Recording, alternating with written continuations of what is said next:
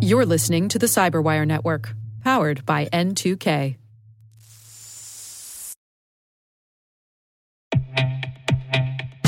And now, a word from our sponsor, SpyCloud, the leader in operationalizing cybercrime analytics. Traditional threat intelligence is a thing of the past. Cyber criminals are stealing vast amounts of credentials, session cookies, and financial data every day, and it's hard to keep up. SpyCloud is the trusted partner businesses turn to to fully understand their darknet exposure risk and neutralize threats before it's too late.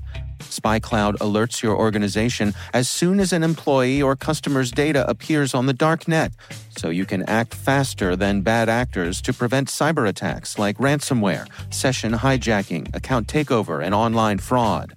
With insights from the industry's largest repository of recaptured data, protect the digital identities and systems most important to your business. Get your free corporate darknet exposure report at spycloud.com slash cyberwire and see what information criminals have in their hands today. That's spycloud.com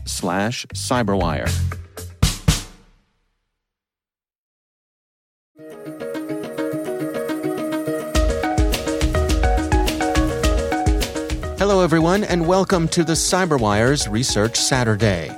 I'm Dave Bittner, and this is our weekly conversation with researchers and analysts tracking down threats and vulnerabilities, solving some of the hard problems of protecting ourselves in a rapidly evolving cyberspace. Thanks for joining us.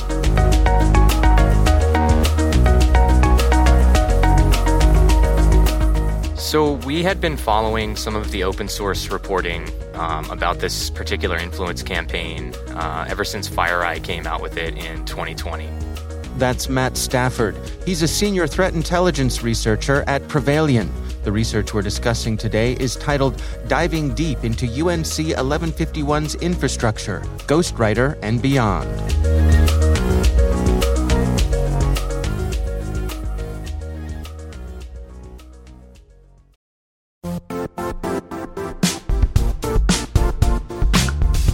The IT world used to be simpler. You only had to secure and manage environments that you controlled. Then came new technologies and new ways to work. Now, employees, apps, and networks are everywhere. This means poor visibility, security gaps, and added risk. That's why Cloudflare created the first ever connectivity cloud. Visit cloudflare.com to protect your business everywhere you do business.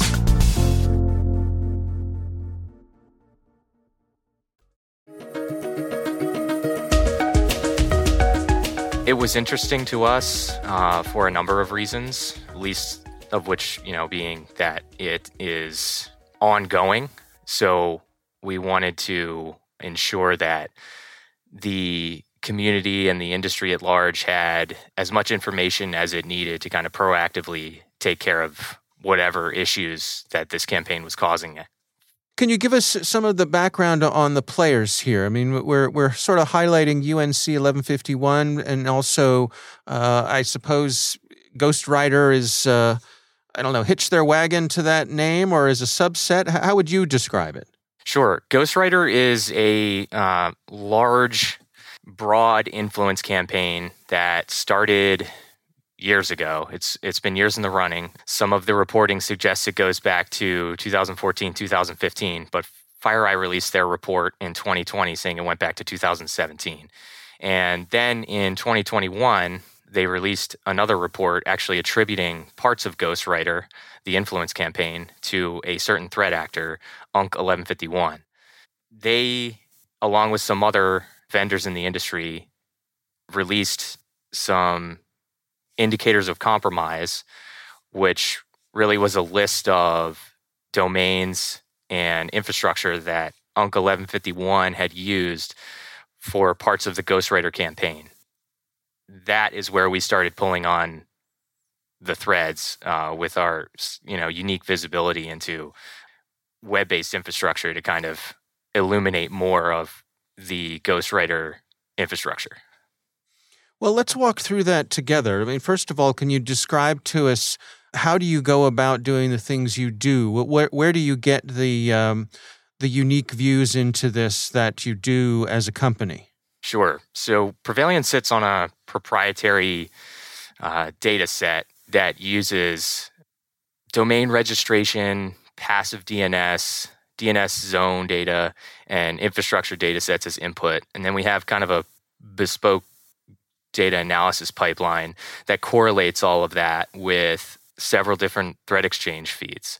And what that does for us is it shrinks the haystack to a manageable size, which then allows our human analysts to come in and chase down the resultant leads at the end of that. So we boil the ocean down to a more manageable size, maybe a large pond. So then we can effectively expend our limited time and resources on leads that have been pre identified. Well, let's walk through it together then, uh, how you apply your tools to this data set that, as you say, you know, FireEye's Mandiant group had. Uh, had sort of blazed the pathway here, and then you picked it up and applied your own techniques to it. Can you walk us through how that works? Sure. So we used um, previous public reporting. FireEye was among the vendors that had released reporting on this, and uh, we used that as our starting point. Hmm. We were able to identify some patterns and overlap with web infrastructure uh, creation. So that being historical domain registration data, uh, TLS certificate data, DNS records, and hosting data, which allowed us to kind of identify additional domains that had been used by UNC 1151 during the Ghostwriter campaign. So we identified an additional 83 domains which had not been previously reported, which kind of contributed to a threefold increase in, in UNC 1151's known infrastructure. Now, are there patterns here? I mean, what uh, anything that uh, stands out with these domains in, in terms of uh, their tradecraft? Yes, we identified overlapping TTPs throughout the investigation. Domain naming themes that likely enabled phishing across both official government and personal accounts recurring Polish and Ukrainian words that formed additional naming themes that we could then identify and use to further our investigation. Domain naming structures, how they actually created the naming structure for their domains and subdomains was something that we were able to to pivot on and, and use as overlapping behavior.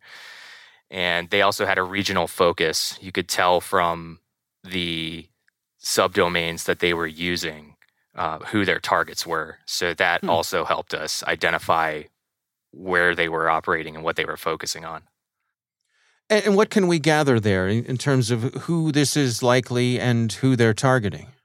So, according to the previous open source reporting, this group is a cyber espionage group, a state backed cyber espionage group that engages in targeted spear phishing.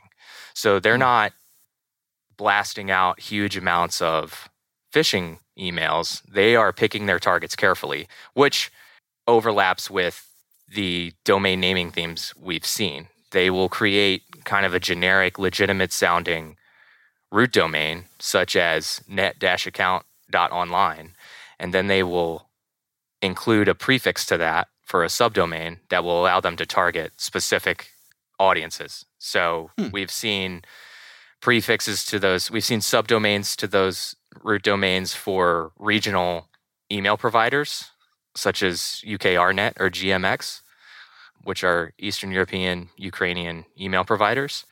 And we've also we've seen all that all the way to official um, Polish and Ukrainian uh, military and government accounts. Now, some of the results that you gathered here, you you um, you assessed with high confidence and some with moderate confidence. What goes into you determining you know the amount of confidence that you have in a in a conclusion here? So, because Prevailion is focused on web infrastructure, we can't see anything that occurred on the endpoint, and we don't have any visibility into the web servers of the threat actor or the victim. So all we can see is historical hosting data, historical DNS data. So that is one part of why we um, have to assess things with moderate confidence. The other part of it is Um, sometimes the personas that the threat actor used or the age of the evidence we're looking at will prevent us from assessing something with high confidence. There's just too much time has passed, or there isn't enough overlapping infrastructure or facts to support a assessment of high confidence. So, what are the conclusions here? I mean, based on the research that you all did, uh, what did you learn? I think the biggest takeaway was that this activity is ongoing. I mean, we have domain registrations as current as this month, September of 2021. So, hmm. despite the fact that the security community continues to track this, both within private industry as well as various governments, it has not caused an observable slowdown in this actor's operations. The weekend after we published this blog post, the German government attributed publicly phishing attempts on members of German parliament to this threat actor. And as recently as this week, there have been additional threat intelligence reports from other vendors that this campaign is still ongoing. It's interesting to me the the, the sort of um, community effort that's going on here. I mean, uh, you know, as you mentioned, you built off of some some open source uh, information from other organizations, uh, uh, information coming from various places around the world. Why is it important for you at Prevailion to take a part in this, to publish your own information here, to to build on what's already been gathered? I think the most important reason to keep working at this problem as a community is because this activity is very hard to defend against. It's hard to get counter messaging out there, especially in the case of tainted leaks, where there's a tree of disinformation in a forest of fact. It makes it really difficult to identify and counteract some of these damaging narratives.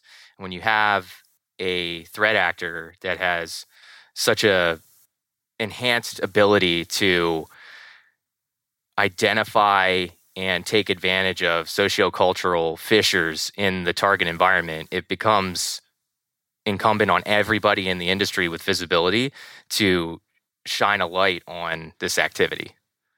You know, you mentioned that that these folks, you know, the Ghostwriter campaign is primarily um, and so as you mentioned, you know, targeted.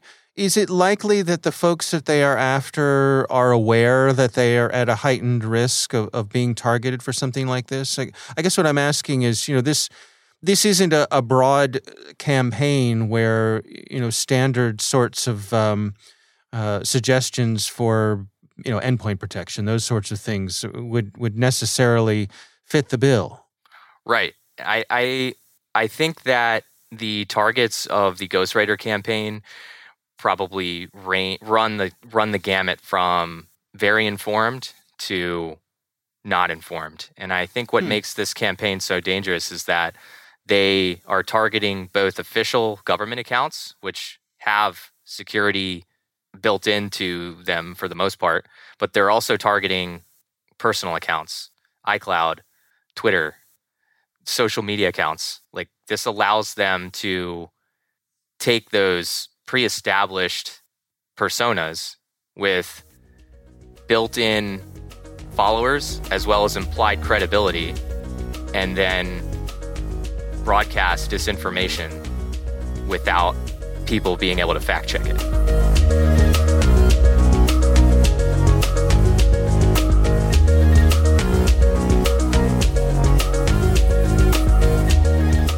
Our thanks to Matt Stafford from Prevailion for joining us. The research is titled Diving Deep into UNC 1151's Infrastructure, Ghostwriter, and Beyond. We'll have a link in the show notes.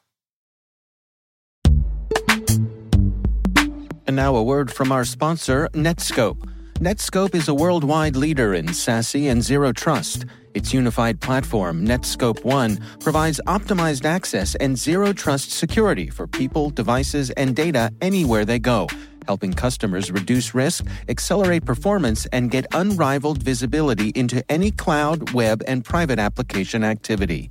To learn more about how Netskope helps customers be ready for anything on their SASE journey, visit netskope.com.